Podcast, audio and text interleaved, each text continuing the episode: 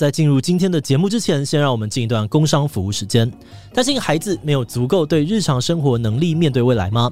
芒狗狗是我们团队推出的生活教育绘本，内容包含了教小朋友怎么过马路、怎么预防在卖场走失等等的安全行为。另外，还有建立身体界限、认识挫折的情绪、接纳高敏感朋友等等的生活观念。另外，也还有深受家长好评，让小朋友非常喜欢的寻宝游戏本，在台湾熟悉的场景当中观察细节，练习孩子长时间的专注能力，培养自主阅读。好的内容才能够让孩子深刻的学习，累积日常生活所需要的素养。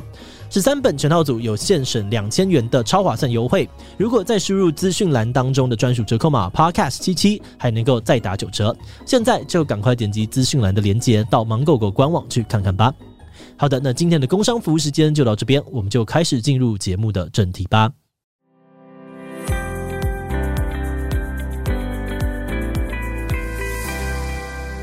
Hello，大家好，我是志奇，那欢迎收听今天的强者我朋友。那今天呢，计划洋洋一样会跟我们大家一起聊聊。Hello，大家好，我是养羊。虽然我在镜头外，但我今天一样会一起来聊。我 OK，好，那今天我们邀请到的强者我朋友呢，有看到画面的、哦，就这是不只是 YouTube 经营的很成功，连服饰品牌也经营的很成功的 Meg。Hello，大家好，我是 Meg。如果还不认识我的观众朋友的话，就是我自己，其实在六年前的时候创创立了 YouTube 频道，然后二零二零年就是疫情那一年，创立了自己的服饰品牌。叫 Mini Matters。那各位观众可能不知道的事情是，我跟 Meg 怎么会变得比较好？就一开始是我们去上一个 YouTube 的工作坊，对不对？对，那时候还蛮没有那那么多 YouTuber 的时候，会办 workshop。然后那时候我是当老师，对对，然后我完完全全就是不知道为什么会在那边。啊，而且那天认识你是你第一天开始穿全黑，对，没错。所以我完全没有经历过自己穿白或黑，或是。一些黑以外的颜色，就是从那一天开始，就洋洋露出了一个非常困惑的表情，很好笑。对，就从那一天第一次就是全黑开始到现在。对，就那一天我想说，对，昨天可能是紫色，但我那天遇到他，他就已经开始全黑了。嗯，而且真的是第一天，因为那天就想说啊，要去当老师，那是不是要看起来专业一点点？那我就想说，穿一个全黑一点点好了，然后就跑去，然后隔天也刚好穿了黑色，我就想说，那时候 Meg，我觉得自己看起来有专业的氛围，并没有吧。有吧，有吧，有哦，竟然有。没有，因为那时候你是以简讯设计这个公司对对对来当讲师，然后志祺七七才刚开始，刚开始，刚开始两个月以内，我记得。对，可是那时候我们就有在看你的内容哦，居然对啊，因为你知道台湾的新闻有些内容，那个对我那时候超亲切的，我就想说哇，我在那边觉得很孤单，不知所措，就有两个人，那个跟阿北就会过来跟我讲话聊天，亲切，对对对，然后就觉得啊。开开心，对对对，然后后来就开，就是很多活动会一直遇到，嗯，然后我就开始认真从一个呃不太擅长打理自己的一个阿宅肥宅的时候，就开始问那那个就是对我来讲就是最好理解的人，我就问他说这个我应该要找去哪里呢？然后就开始介绍各式各样的东西给我，然后耳扣啊，说哎、欸、你觉得这怎么样啊？对对对，对，然后他会跟我讲说，因为我不穿西装嘛，嗯、那他会分享袖扣。呃，然后我在弄眉毛，他也会说，那眉毛觉得你觉得修的怎么样？自己每一次去修眉都有说，这是 Meg 介绍我的修眉师。对，然后最近在问我怎么做脸的，我就带领他进入眉的世界。对对对，要靠 Meg，没错，Meg 是你的那个引路人。真的，现在全身上下 到处都是，非常非常的好笑。那讲到刚刚讲到美这件事情，我就很好奇，Meg 你是从什么时候开始重视穿搭的？好像从我有记忆以来是不会走路。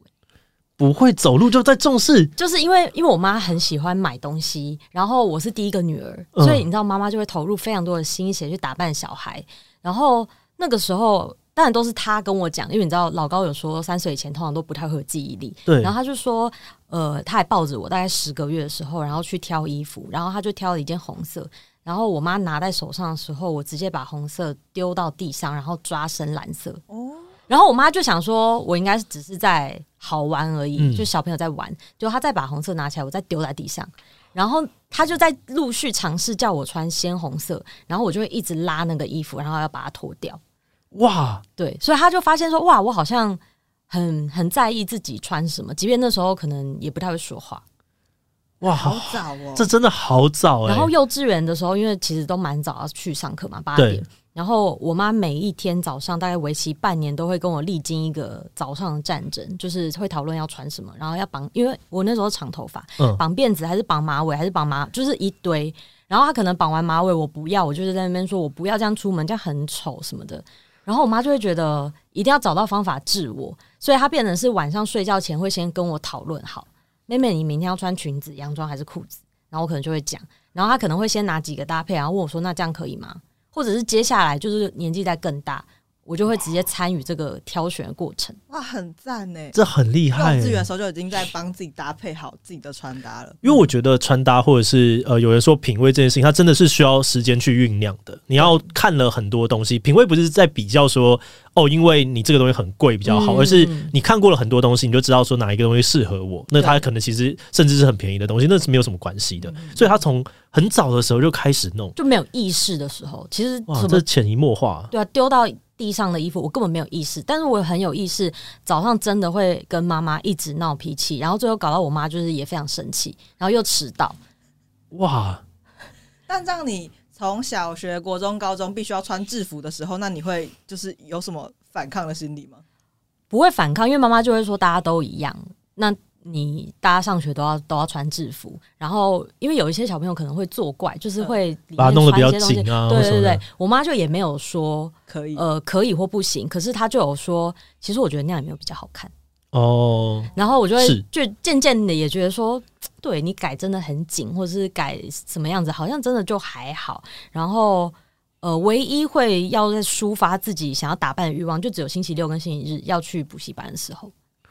哇天哪！就我星期六的时候，我国中那时候就是两千年左右，然后就会穿 Levi's 的紧身裤配 UGG 的雪靴。哇天哪！只有那个时候可以好，好前面哦。那现在 Y two K 重新流行，你有感觉到很熟悉吗？有啊，他很喜欢那种吧？对啊，所以后来 Minimalist 的冬季就有做 Y two K，呃、有我看这一季的宣传。對，对对，因为其实就是我那时候最喜欢打扮的时期的那一个风格。我觉得可以跟观众介绍一下什么是 Y two K 吗？我相信你知道，我们频道里面有很多观众是不知道的。Y two K 的话，其实就是它很缤纷、很色彩。然后其实我渐渐看了一些书，或者是更详细介绍社会学在。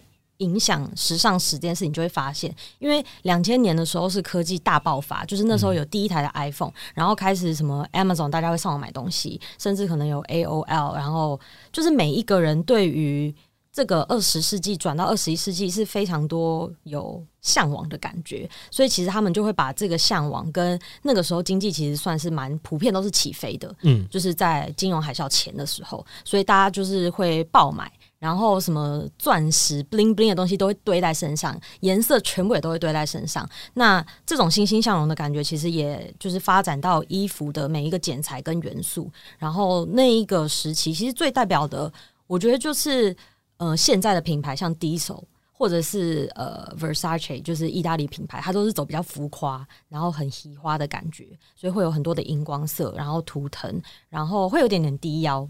小甜甜布兰妮以前穿的那样子，嗯、对，或者是贝克汉老婆以前的那个辣妹合唱团，她其实也是一个 Y Two K 非常关键的一个重要人物。我好奇的两个点哦，第一个事情是我记得你常常在你的分享里面，你就会提到一些像是时髦这样的一个词，嗯、或者 Y2K，就你喜欢颜色稍微有点点缤纷，然后可能对于一般的人来讲会有点点复古感的东西。那你看到现在这个颜色越来越少的社会，你会不会觉得就是啊，这个社会变得好无聊？张志祺每天都穿黑色的，然后或者是像我之后，因为我觉得这一部分是我没有。训练这方面的品味，所以我对于穿的很缤纷或者是不同颜色，我会觉得有一种不安感。嗯，所以我自己当我今天想说啊，我黑色真的是穿的有点久，我想要换一个颜色的时候，我想说好了，就穿黑白灰好了。嗯嗯嗯，对，我那时候买了一个灰色衣服，真的跟朋友讲说，哎、欸，我最近。买了一个不是黑色衣服，然后他们就是很惊讶，他说：“张琪买什么衣服？”我说：“买了一个深灰色的外套。”哇，还是好无聊，非常非常好笑。但我就觉得，呃，这已经是我一个很大的突破了。所以我算是对。那我很好奇，就是你怎么看颜色变得越来越少这件事情？其实我自己有，大家应该有发现，如果看荧幕的话，就有发现我今天其实穿颜色也是非常的淡，嗯，就是没有什么太多颜色。我有发现，我这几年也有穿的在稍微。比较接近中性色，就是深蓝、黑色.然后白色、灰色。可是缤纷的时候，其实还是会出现，就很像那个你们那个上面音控上面的颜色，嗯、紫色啊、黑色，哎、欸，然后结合可能蓝色。紫色真的很难穿诶、欸，紫色我常常看到别人都想说，哇，这真的要点勇气，我做不到。像我那天有听那个伯恩的 podcast，他就有说他很爱穿那些下趴颜色的西装，嗯、就是有一种只有老子可以驾驭。对对对，对，那个就要有那个气场，就是你要相信这个衣服是我的。然后我就是很知道，他们有提到说，就是要有一个明星气或什么叫我没有，我没这个天分，我就很接受。算了，还是穿黑色。对对对对对，我就是好好的在旁边就是躲着，然后这样就好了，就是你们去当明星，我不要。可是我觉得，像回到你刚刚讲的，就是有没有那么多品牌都回到只有黑白灰，好像也不全然。我就发现，呃，品牌也跟频道或者是各个大家想要可能娱乐的渠道越来越像，就是它很分众。嗯，所以我们会看像像是 LV，不是昨天才宣布是。Pharrell Williams 对新的那个，对对对，飞爷来去当他们的总监，就会发现其实街头的穿搭不全然都是黑白灰，它也是充满颜色的。但是也有另外一派比较是呃极简风格的，它还是会用简单的剪裁，当然基本色它会出就是黑白灰，因为这其实是最好卖的。嗯、对，然后接下来它就会注入可能今年的趋势颜色。对，就一小点这样子，然后看起来有点点新意。对，或者是哦，它上面可能是紫色，但它的紫可能是带灰的紫，没那么夸张，所以他下面就穿一个深灰色的西装裤，你就会觉得这个人有颜色，可是他又非常的协调，不是说真的很很耀眼。嗯，对，所以我觉得每个品牌其实都一定还是会出黑白灰，那是不会变的道理。可是颜色就看这个品牌的调性，然后就看你自己的喜好跟选择来去选，其实。我觉得好像也不太真的需要在意趋势。了解，所以一开始频道要发生的时候，就选择穿搭，这是一个很自然的决定。就是啊，对，我就是想要分享这个事情。还是那时候有什么挣扎吗？呃，我觉得一开始决定也蛮迅速的，是因为我也是大概国高中那时候还没有什么台湾 YouTuber 的时候，嗯、我就在看哦，因为我那时候很崇洋媚外，现在就没有吗？我觉得现在 比较知道自己是谁，就是你没有在大肆的。对了，因为以前的时候，还你还有一个认知建立的过程。对对对，然后你就是大肆的被很多外来的东西去启发。嗯，那我那时候就是大量的看很多欧美的 YouTuber，然后就是可能他们那时候真的就是青少年就会成立 YouTube 频道，对，然后就会分享自己穿什么，然后怎么然后，就是这些女生的频道我很爱看。之后其实就渐渐潜移默化会觉得。诶，那如果我真的哪一天要做 YouTube 频道的话，我应该就是选这个我有兴趣的区区块吧，嗯，你才会一直持续的输入，然后才可以输出。对对对，所以后来其实我们那时候大学是作业嘛，然后老师就说，呃，电视是夕阳产业，因为我是选电视组，嗯、老师就很担心我们有企划能力、有拍摄能力，可是没有地方可以去产出我们的内容。哇，老师是你的贵人哎，啊，算是算是，老师很赞哎。对，所以后来在那个。呃，课堂上我们才会选择做我们的 YouTube 频道，然后同学其实也都在讨论到底要做什么，然后我马上就说，如果你们想不到，那我们就做穿搭跟美妆。所以其实那时候的频道才会叫今天穿什么。嗯，可是做了没多久，就发现其实那时候根本没有人看穿搭影片，大家都是看部落格，图文居多。对对，所以那时候。呃，挣扎了很久，就发现，呃，我们最终的目标是想做穿搭，没错。可是为了要打开这一扇门，让大家知道我们的频道，我们好像不能用穿搭这一个招当号召，对，来去吸引大家。后来我们就反向，去发现，哎，美妆其实大家有渐渐想要看动态影音，所以那我们就先用美妆，然后一些保养的介绍，来去打开了这扇门。大家渐渐认识我们之后，频道再可以慢慢的转型。哦，嗯，欸、那我在看台湾很多穿搭的频道啊，我觉得你算是很早期就有在做，就是 know how 方面的影片。可是就算到现在，我觉得男生可能以家庭兄弟为主，有在做这件事情。嗯、但很多穿搭的频道，台湾的好像很少做这件事。你觉得是为什么？我觉得很吃力不讨好，就是他需要大量的搜集。那那个搜集，其实要是你自己本身其实也要很喜欢。不然你就会觉得说，你筹备这支影片，你的前置期是超长的。嗯、你想，你前置期这么长，那我不如就是爆买三万块，开箱战利品影片，我只要可能花个五个小时，我就可以拍完。可是资料的收集，其实你除了你看那些书，你还要去看很多可能国外的文章，会有更多的文献，因为你怕会讲错嘛。嗯、对，所以这一个很耗时之外呢，嗯、呃，会有人看吗？哦我觉得是一个问号。对对对，就市场上面的反应，有时候还是一个很关键的点。对，那我后来其实呃渐渐会开始做，尤尤其是二零二二年跟二零二三年会比较明显，是我觉得频道进入一个稳定的高原期，所以我可以做哪些东西是可以刺激流量的，嗯、哪些东西是我真的想做的。对，因为我很记得是呃我在二零一八还是二零一九的二零一八，我跟弟妹聊天的时候，弟妹就说。那你有想要拍什么内容啊？我回答不出来。哇，那你现在回答出来了吗？我现在回答出来，可我以前回答不出来，是因为像频道，像我刚刚说的嘛，我们就是因为学校作业，然后到后来是毕业制作，嗯、然后毕业制作，我毕业之后我就衔接这用这个频道去作为一个全职的 YouTuber。我一直以来我做的所有内容，当然我自己也喜欢，可是，在喜欢跟流量之间，我觉得流量会把它摆在六成然后喜欢是四成。所以我全部的思考都会是：大家会看吗？大家会喜欢吗？哦，我自己喜欢，OK，但会不会有流量？如果没有的话，我就会把它删掉。嗯，对。所以弟妹那时候问我那个问题，虽然她只是无意间跟我聊天，可是我就反思，我完全没有在拍我自己百分之百喜欢的东西。耶，有有没有什么样内容是我完全不用去在乎流量啊？然后我以前一直不敢去做，我觉得一来是还是很不想要承担那个流量可能不好的那个数字。嗯。二来是我觉得对自己的自信也不足，就是会觉得我可能不够格可以去讲这些东西。OK，对，那我觉得是我创立品牌之后，其实是真的，无论是工厂面，或者是我们自家的设计师，或者因为我更认真从事这个产业之后，我累积了非常多的阅读，我就发现说，哦，我好像渐渐的可以就是简化的去讲这些很难的东西，嗯，然后先试水温。所以我那时候才有邀请你，可能呃讲 UA 的，对对对，然后就渐渐发现，其实反馈没有像我想象的会那么的不好，嗯、所以我就渐渐再继续开始做。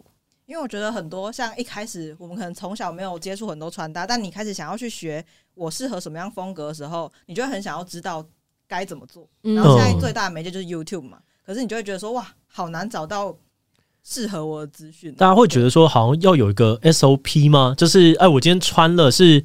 我只要按照什么样子的比例分配，然后或是我怎么样知道我的版型是什么的，呃、但是没有这个资讯，对，所以男生怎么知道我的身形适合？对对对，所以男生那时候开始的时候，我还记得一开始就是那个 Play Me，就我就开始就啊，反正我就是到那边去买，然后那边搭起来大概就长这样，就就就这样就结束了。对，然后后来才会开始比较注重说，哦，原来其实这有分版型，那我好像适合什么样子？那我其实现在不能穿宽之类的东东，这些都很难呢、欸。嗯，对，那你觉得要买很多吧？才会发现，我觉得其实真的是，因为他品味就是要时间，然后就是资源的堆叠，你才会发现。对，对对。那假如说今天有一个男生，他想要开始，或者今天有一个女生哦，她突然从制服毕业了，她需要开始有衣服了，你会觉得她应该怎么开始比较好？我好像有一支影片有做，就是如何找到自己的风格。嗯，我觉得他真的很难 SOP 化，因为我就会一直试想有没有问题可以去挑战我讲的这句话。嗯，可是我后来就发现，其实会很从源头去想，是你有没有认识你自己是谁？哦，这个你这个问题很有趣。我之前跟那个 Heaven Raven 的那个老板聊天，我就跟他讲说：“哎，我最近想说要来比较认真做 IG 了。那 IG 跟穿搭这件事情或生活风格比较接近，所以我就必须要有多一点点不同的衣服了。我觉得这个是重要的，可能要有一些棚拍或什么。我说你可不可以直接帮我挑个几套？然后他第一个问题就是说：哦，那我需要先多认识一下你。那我们先找天我们一起去逛街，然后我想要知道你喜欢听什么音乐。”他说：“这个东西跟音乐是很有关的，对对，很有趣。跟音乐、电影，或者就其实很直接，就是个性跟喜好。因为像假设我啦，我是一个比较开朗的人，那我会不会穿的全身黑？其实我会，可是会不会我的黑的商品本身是有点有趣的？可能我的黑不是全黑，不是像贾博斯那种全黑，是可能是镂空的，或者是有一点提花，然后透透的都有可能。那呃，变成是你是活泼的人，其实你对于很多事情的选择，一定也都是比较显性的。那如果你是比较隐性的人，你在颜色上面，或者是这个单品上面，你也可以选择是比较内敛的。嗯，对，因为其实我跟我妈的个性非常差异。他就是一个很内敛的人，甚至我都会觉得他有点偶包，所以，所以我妈不会穿你刚刚讲那个紫色的衣服，她，就也都是穿可能黑灰白，然后杏色跟灰色，然后她穿的可能就是会符合她的年纪跟她的个性，就是丝质的衬衫，哦，或者是就算是棉质的衬衫，但是偏宽松 oversize，其实真的是蛮有趣的，对。对，我就觉得说啊，我就是喜欢一些闷骚的东西，你就是啊，对啊，我就是啊，我会很坦然的接受啊，我就是一个反差仔，闷骚仔啊，发现的。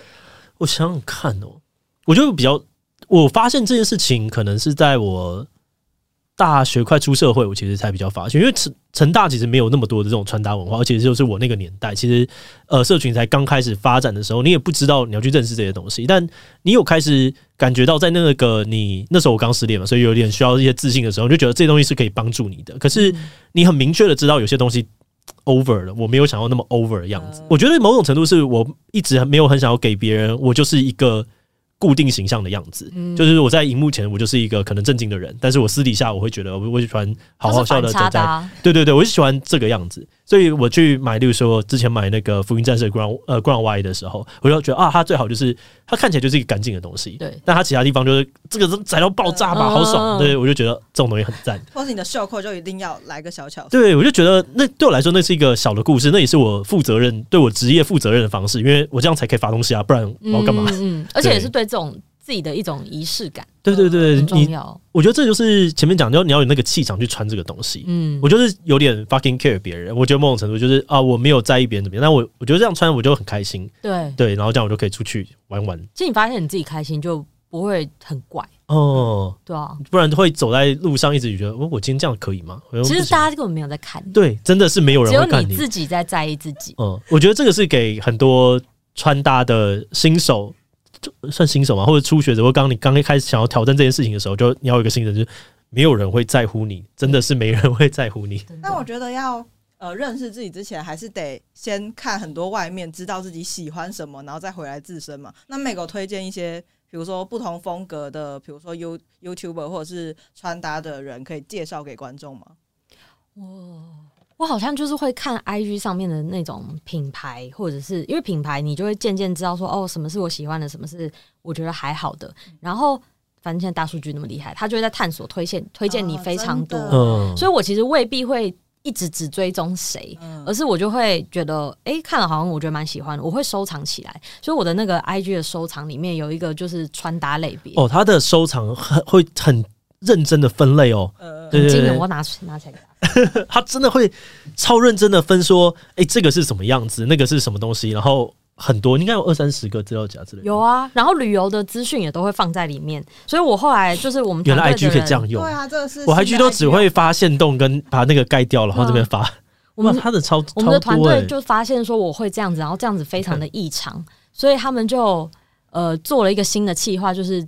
就是揭开大大家的 IG 珍藏是什么，所以我们第一集就有请娃娃分享他的，然后就是都是看婚纱，对，他就看婚纱，那集很好看。对，所以我其实会搜集各个不一样的风格，可能会定期回顾你的珍藏吗？会哦。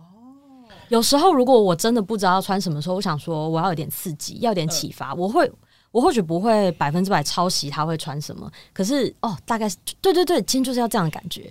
然后我就会去衣柜找类似风格的东西，然后去搭。哇，所以这这这 IG 用法真的很新潮，但很赞呢。对，然后如果比起穿搭 YouTuber 的话，我更推荐大家可以看就是时尚资讯型内容的频道。Okay. 嗯，对，我觉得其实几个呃中国蛮大的博主们都做得很好。像有一个叫天才女友，你没有听过吗？这个我没有听过。他就是在大数据，我一看到的时候，是因为他说老钱都怎么穿？因为他们中国最近有一个用语，就是老钱，就是你、就是、哦，我知道，就是低调型的东西。对对对，就是富有好几代的人，其实反而不会穿很张扬的东西、哦嗯，因为他们就对他们来讲，钱真的是很很平凡。就例如说，呃，老钱比较常用的是 Loro Piana，对对对，这是一个很好的布的品牌。我呃，我的西装的其实都是用 Loro Piana 的布，嗯，对，但是它就是一个。呃，低调的东西，就你说它真的很贵吗？老实说，我不觉得它去呃跟那些很大的时装品牌比起来，我觉得它没有到那么的贵。嗯，可是它的这个布的本身是很好的。对对，所以那个影片我就也蛮好奇的，我就一点进去之后，发现它就是一个宝藏品牌，因为它是一个呃有在。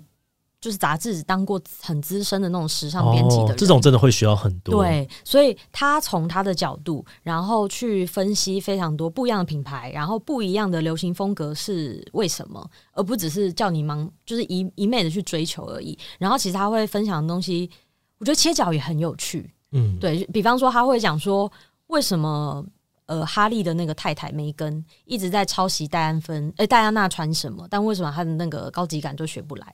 哦，那你就会想说，哇，好好奇哦，对啊，是为什么高级感超不来？然后你就会点进去看，然后它其中有一个影片，还有就是为什么妈妈们都审美都停留在某一个年代了？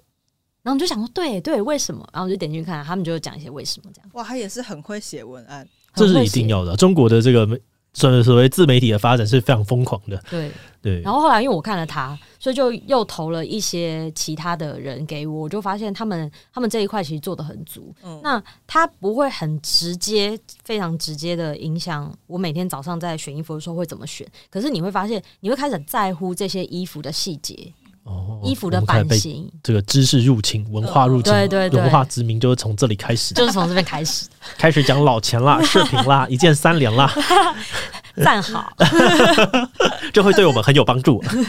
可是像这些资讯呢，就算是比如说穿搭或这些，我们可以看到很多好像都还是用图文的方式在呈现。例如台湾现在很多人在分享穿搭，都还是用 IG，为什么现在还是用 IG 而不是影片啊？跟美妆好像有点不一样。因为其实影片的资讯接收效率很低啊。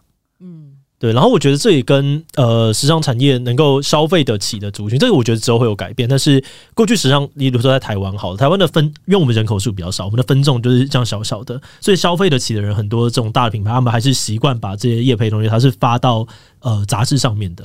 杂志的这个通路很很关键，所以那再来是 IG，是因为人的关系，这边有呃够。够有知名度，或够有办法有所谓的，就是让其他人跟进的，成形成潮流这样子的能力，所以才会到 IG。可是影片，你要把一个影片拍的那个质感能到那个样子，那个成本其实非常非常的高。对对，所以假设我今天我去买了一个非常贵的牌子的衣服，但是你用影片拍，大家就是那个技术力其实或打光力都不够的时候，你只会呈现出这个东西有那么好吗？嗯。那他们自然而然不会想要选择，所以像表的频道也会很少，或者是表主要还是透过呃他们自有的内容把它丢出来为主，因为就不好成胜。嗯，而且我发现你的诉求是不太一样的，比方美妆的话，它其实是真的很想看到效果，可是避免修图，所以我要看一个影片完整呈现。那因为影片你真的要那样子细修，其实要很难，就一般创作者是不会有这个成本去做这件事的。可是穿搭的话，其实。好不好看超重要，那个就是三秒就可以有的一个答案，嗯、所以你就划一划，哦，蛮蛮不错的。那我就进一步去去看。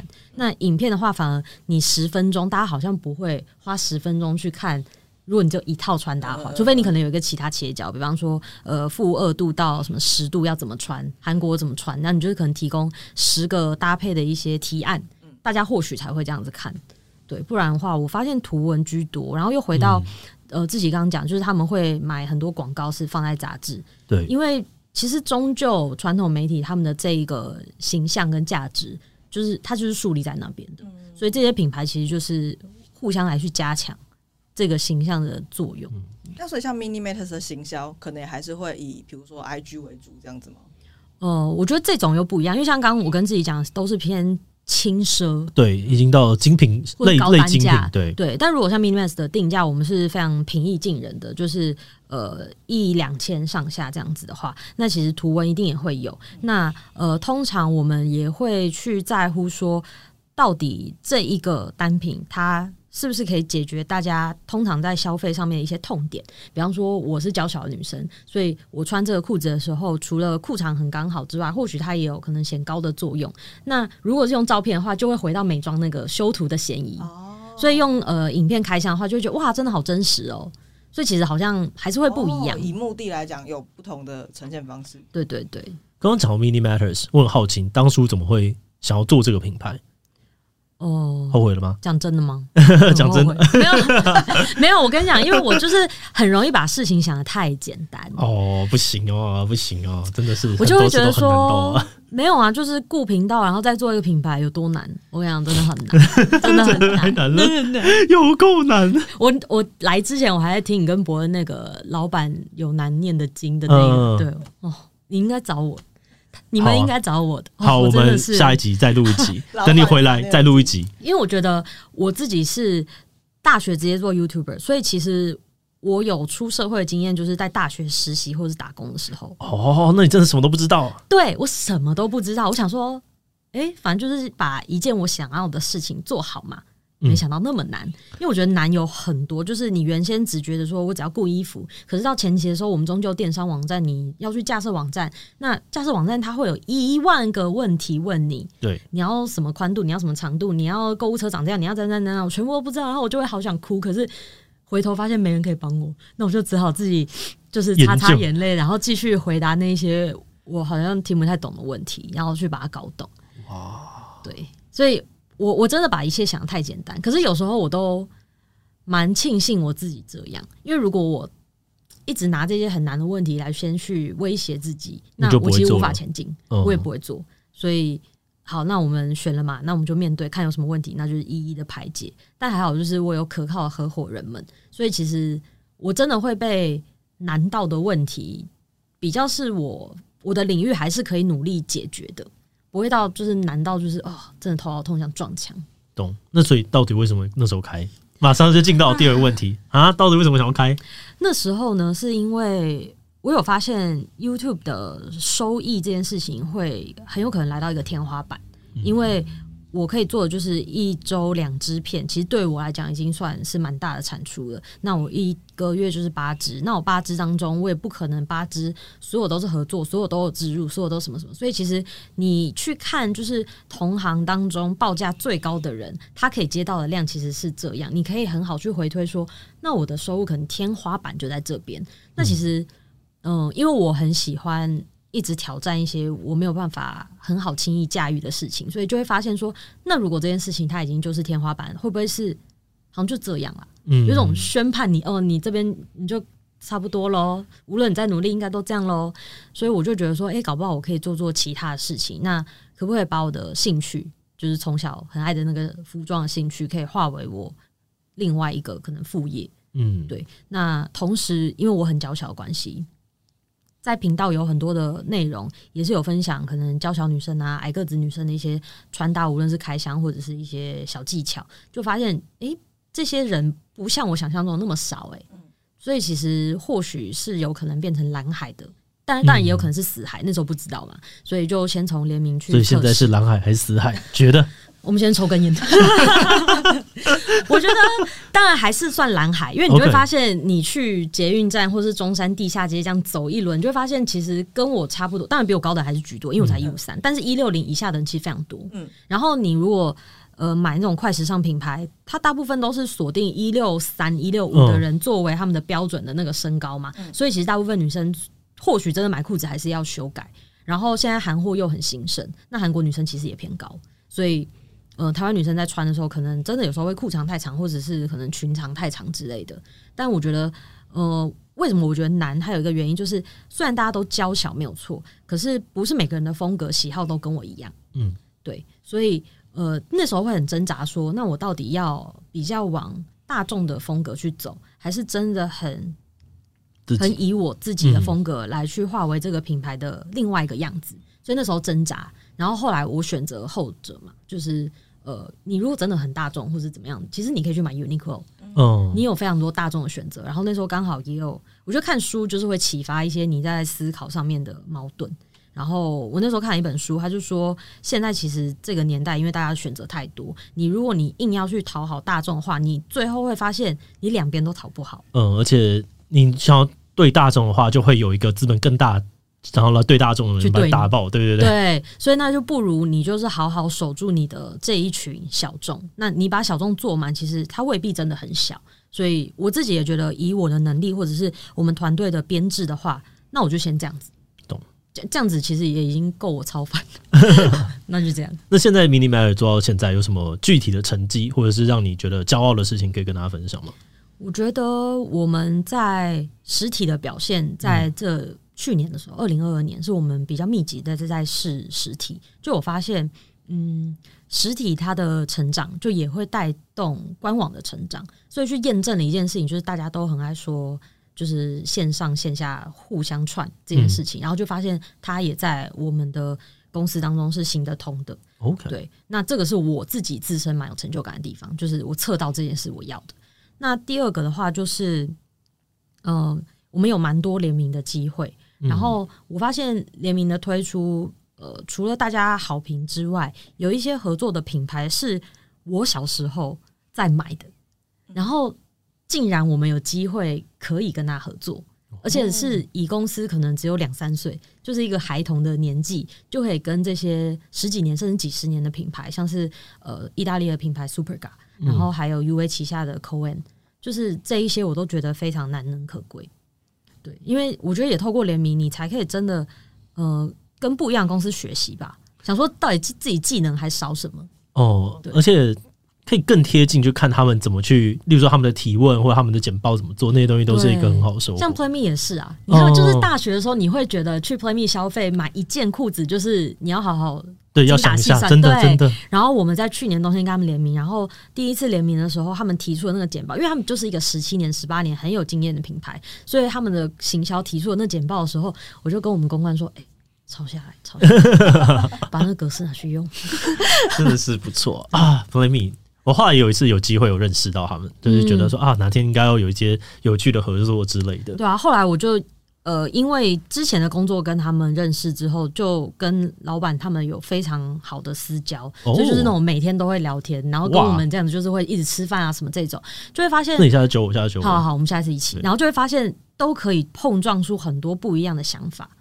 而且虽然他们也是做服装，可是他们大部分都还是男装选品，对，没错。所以他们会以前辈的方式跟你回馈他们之前做过的事情。然后，如果你真的讲你自己的问题或者是干嘛的，他们也会给一些客观的想法。然后他们当然也会吓到说：“哦，原来女装是这样子哦。”因为其实男装跟女装真的差好多。哦，你觉得差最多的什么？可以跟大家分享一下吗？嗯，台湾男生普遍还是会以。比较好消费的管道去消费，就是路上消费，可能 Uniqlo 或者是呃，如果你走一走走一走，看到哦 GU 不错，或者哦去 Zara，或者是中山的一些街边店。OK，那如果你真的要男生在网络上面消费的话，有一个超高难度，就是他连他自己身形都不知道，都不知道他怎么挑。我能够懂，我能够懂。对，就像是以我们频道的来说好了，我们有十个男性同事的话，应该有九个都是 Uniqlo。嗯，然后我很好奇的，就曾经问过他们，那在 Uniqlo 还没有进来台湾之前，他们都穿什么？Net，他们就说他们也忘记了。对啊，所以我觉得电商要做男装超难哎、欸。哦，我我能够理解，大家其实根本不知道自己的身材，嗯、然后就连我觉得我算是蛮知道的，然后我都会还是会有点呃想吧。我觉得有可能跟男装的价格比较高有关嘛，就是我如果例如说呃，我比较常会买的是 United Arrows 嘛，然后我都会认真的想一下说，等下这个 size。是对的吗？然后我还要拿，就是我之前跟他买的东西，然后比一下，我就想说，那这样子应该是这个 size 可以。然后有的时候来还是会觉得说啊，不太对，所以我后来的确还是会变成是，除非我已经在那边可能买过他同一件白色，我现在想要他灰色，那我才会直接在上网买，不然我都还是到现场去。嗯哦，那我发现生活习惯也差很多，因为呃临临近我们最近，比方说韩国或日本好了，他们可能普遍在行动都是靠可能地铁。然后台湾的话是机车，嗯、对，所以你想哦，台湾男生就不会穿大衣，因为我之前就有问我男生朋友说，哎、啊，为什么你们都不穿大衣？他说，因为骑车的时候很麻烦呐、啊，他如果折起来，他也没办法放进车厢。那我如果穿着的时候，他会弄到排气管，他们就火烧车。哦，他说，所以就要穿羽绒衣啊，就比较轻，然后也比较好收纳。原来是这样，对，我就发现哇，哦，骑车，然后还有因为很爱下雨，哦，对啊，下雨是很烦，因为大衣。你羊毛被雨弄到真的是很烦，你就想说啊，这件衣服要毁了吧？所以男生怎么可能会背全皮革包包？哦，就是我觉得很容易发霉耶，超级烦。然后天气，我觉得各种原因就是会让大家觉得算了算了，我们就从简，然后方便为主，然后就会穿可能比较机能的外套，又防风又防雨这种。好合理，哎，天气受限，天气受限，好像就会符合大家的刻板印象，觉得台湾好像没有什么自己的穿搭风格。你们现在观察台湾的穿搭市场，会觉得有台湾的风格出现了吗？台湾各个类型都会有出现这种长相，就是可能很素的，嗯、然后也会有像家庭兄弟他们是穿可能用日本的方式去演绎军美美式军服，然后也会有古着，然后也会有像就是韩国欧巴孔刘的他们这种都会有。感觉女生的风格也蛮多元，对不对？在台湾，对我觉得算呢，就是也有很辣的，然后也有其实都都蛮多的，对，所以好像。我觉得现在就是一个分众取代大众的时代。嗯，呃，你自己的 IG 上面每个人都有一个荧幕嘛，我们在里面滑的 Explore 什么东西，其实就是不一样。对，所以你就会自然的就会往那个方向去走。但我觉得有的时候身材还是有一些限制，就例如说，呃，今天你其实你很喜欢，可能像是一些欧美的精品，但它跟亚洲人的身形就是会有一个卡关。对，我觉得这是真的存在的，所以到后来我其实真的就比较少买这些，我觉得都还是去 United Arrows 或者是就是去定做，因为就真的差太多。你那个身形不合的时候，就会很像衣服穿你，对对对，就就卡在那里。对，你们包包也是，对对对对对，或者是我记得我听过一个说法超怪的，就是欧美女生的胸部长得比较上面。我不知道我听谁说的，但就是我听到说，我想说，哈，那我们到底是多下面 B one 吗？然后就后来就发现，因为你看一些什么艺术书的时候，有一些可能会有全裸作品，嗯，然后它可能会有各个人种身形，然后你就会发现，哎，真的不一样，真的吗？他们真的长得蛮上面的，就是好接近锁骨，那而且不是做的，哦因为它就是是它的上胸会比较丰满，是不是？没有，就是它长的位置就是比较上面，所以有些时候我去穿那种欧美的 bra top，就是它是会有杯垫的，然后你就会发现它一直没有办法抵达我的胸部，就是它就卡在二楼。OK，但我的在 B one，所以后来发现，干，你真的自己在 B one，从来没有发现过。那我就去也买 B one 的，算了，随便了。你在一楼，那你就在一楼吧。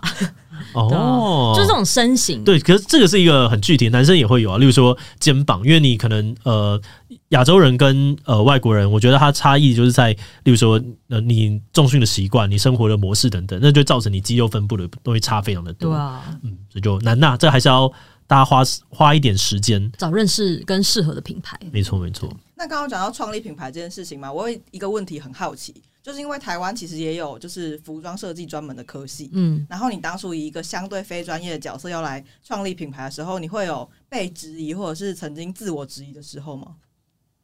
好像好像没有到质疑，会有质疑的声音，可是会自我质疑，是因为我自己标准比较严格，然后我对自己非常苛刻，所以就会觉得，干我凭什么？就是会有一种这样子，然后会觉得，那我要如何去？不要有这些声音出现。我们当然第一步就会是我们的设计团队，就是全部都是相关科系出身的，所以我在旁边，我会给我创意上面，或者是我觉得整个公司的方向，无论是商品的概念，或者商品的一些款式、单品的方向。但是，呃，真的着手设计的话，就会是设计师。嗯，那我会再继续参与的话，就是他设计稿完成的时候，我们会去讨论，然后进行选布，然后选色，这些我也都会参与。对，所以呃，好像就比较不会有这种太有自自我怀疑的时候，因为如果你自我怀疑，那毕竟是团队嘛，那就是把这个怀疑的声音一起讨论。嗯、那很多时候其实可能是你自己多想，嗯、也有可能是哎、欸，对，发现是真的问题，因为真的你能发现问题跟可以提出问题都是好解决的，哦、所以大家就可以继继就是继续讨论，那要如何去就是把这个痛点解决掉。哇，这样听起来 Mini Matter 是一个相对辛苦的生意。那我主要要问一个灵魂拷问。来来，你做 Mini Matters 跟做 YouTuber 哪一个赚的比较多？我觉得做 YouTuber 还是比较好赚。嗯，那个好赚不是很容易，你当然还是要付出，然后产出内容。可是你钱进来的比较快，还有点像、哦、因为你有些库存压力，什么东西很对。YouTube 就是你，比方说你这个合作，你进来了，拍完了结案，然后他汇款结束，然后你就再继续去看下一个案子。可是品牌它就是一个没有停下来的马拉松。然后就像你刚刚讲那个库存压力，其实也是，嗯，我拿我拿三千万去买货，那呃只是这一季哦，还不包含我下一季要继续买货。那这几千万，这几千万，你会觉得说哇，这一一年，比方说有有些人就会一直说哇，他们真的是赚很多，可能别人啦，就是年营业额可能都破亿或干嘛的。嗯、我想说，那你可能没有算到，那他们到底这一年花了多少钱去买货？对，那还有多少在仓储？对，多少要被退货？货款只是一个，还有可能物流，然后还有可能是员工薪水，然后还有什么？嗯、那你如果团队想要去做更多事情，其实你知道一定会经历扩编。那扩编的时候就会让你的净利变少。那那这个净利可可不可以再回来？所以就让我想到，就是有人觉得说饮料店很好赚，但是我就说哦，饮料店它是有它好赚的地方，但是如果你直接去计算的话，你可能会忽略掉，例如说它总部的东西，它要去谈的行销的东西，这些东西其实是一个很大笔的钱。对。然后可能联名，比方说授权金，它可能金额那那个金额都是只是营业额，还没有包含你的成本。那我觉得就会发现哇，扣一扣，它它不是一个好赚的生意。懂？对。哦，所以那你员工觉得你很有，是因为他觉得品牌赚很多？哦，员工没有直接觉得，可是就是可能有个 vibe，有个对对对，有时候会有个感觉。然后我好像有跟其中一个员工说，嗯、我说，但是其实我有三分之一的薪水才是，我那就是我的整个营收三分之一才是来自 Mini Matters，有三分之二其实都还是频道居多。对，因为那个钱它可能摆在那，但它不会马上进我口袋啊，因为公司账户不等于我个人。对对对，这差对对对，所以我钱摆那很很多好了，但是他就是要付下个月的款，然后付大家的薪水，付房租，付什么什么。所以我们那边听到一个数字，钱摆在那边很多。我听到，你不要乱猜哦！我这样啊，算了，对对对。可是就会发现没有那么容易啦。是啦，其实我们、啊、像我们公司也是，就是以同样等级的 YouTuber，我觉得我在这边应该是拿真的极低。我我认为我是拿的真的极低。我大部分都跟陈翔，就我们喜欢做事情，所以我们就是各种投资，对，各种拿去投资了。我那天跟娃娃拍完片，我回家哭、欸，哎，哇，大家一定不知道。我因为我很少会显露我的情绪偏负面这件事情，嗯，所以我今天就是大肆的聊，因为娃娃就会讲他们饼干跟呃冰棒嘛，哦、但他不是炫耀，他只是说哦目前状况，因为他其实偏就是你知道他是傻傻的，所以我就跟他聊，然后我就会发现 我怎么那么累？哦，他的那个真的是呃在 YouTuber 的品牌里面算是做的非常好，真正成功的，对对对，对，然后那时候回想就会想说，我时间精神。各方面都投入那么多，可是我可能得到的那个成果，嗯，不像他。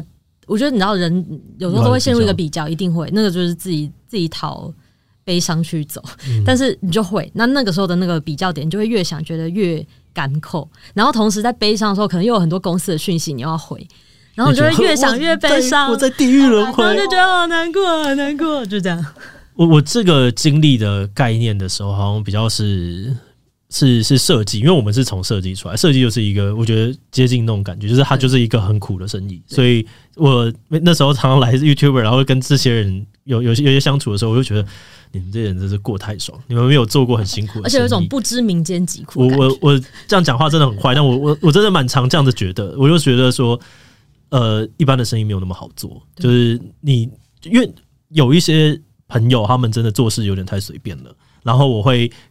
跟他们合作的过程当中呢，我就会觉得说，你们就是因为这个行业太有赚了，所以你们现在这样子你才活得下去，不然你在其他行业你真会死很惨。但是选择也是一个幸运，或选择也是一个天分，我就我会接受。那我就是继续好好的努力做事情。对啊，我哭一哭，我明年也就继续上班。对对对对。但后来就会发现，哇，就是因为服装圈的朋友一定很多，嗯，服装圈的朋友也都是偏会像我，就是会想哭这样。哦，就真的很不好做，我觉得。那再让你选一次，你还要再成立 Mini Matters 吗？其实还是会，因为这就是你想要打勾的人生，想要打勾的体验。对啊，而且我就是想要买了裤子不用改。哦，对啊，你看大家高中，对啊，大家高中都去做制服裤，我的每一条裤子都是做的制服裤。那你为什么不是去找个定做就好，不用那么苦？哎、欸，对我没想到。好，那我们 等下等下结束，我跟合伙人讨论一下，要不要改一下，改成定做店就好了。对啊，像西门那样，什么海派，什么那种制服店。好意见，好意见。好，如果呃再过几个月发现 Mini Man 收掉了，不要怪我。你们知道原因了。好，那今天就差不多到这边告一段落，我们就下期再见，拜拜。谢谢，拜拜。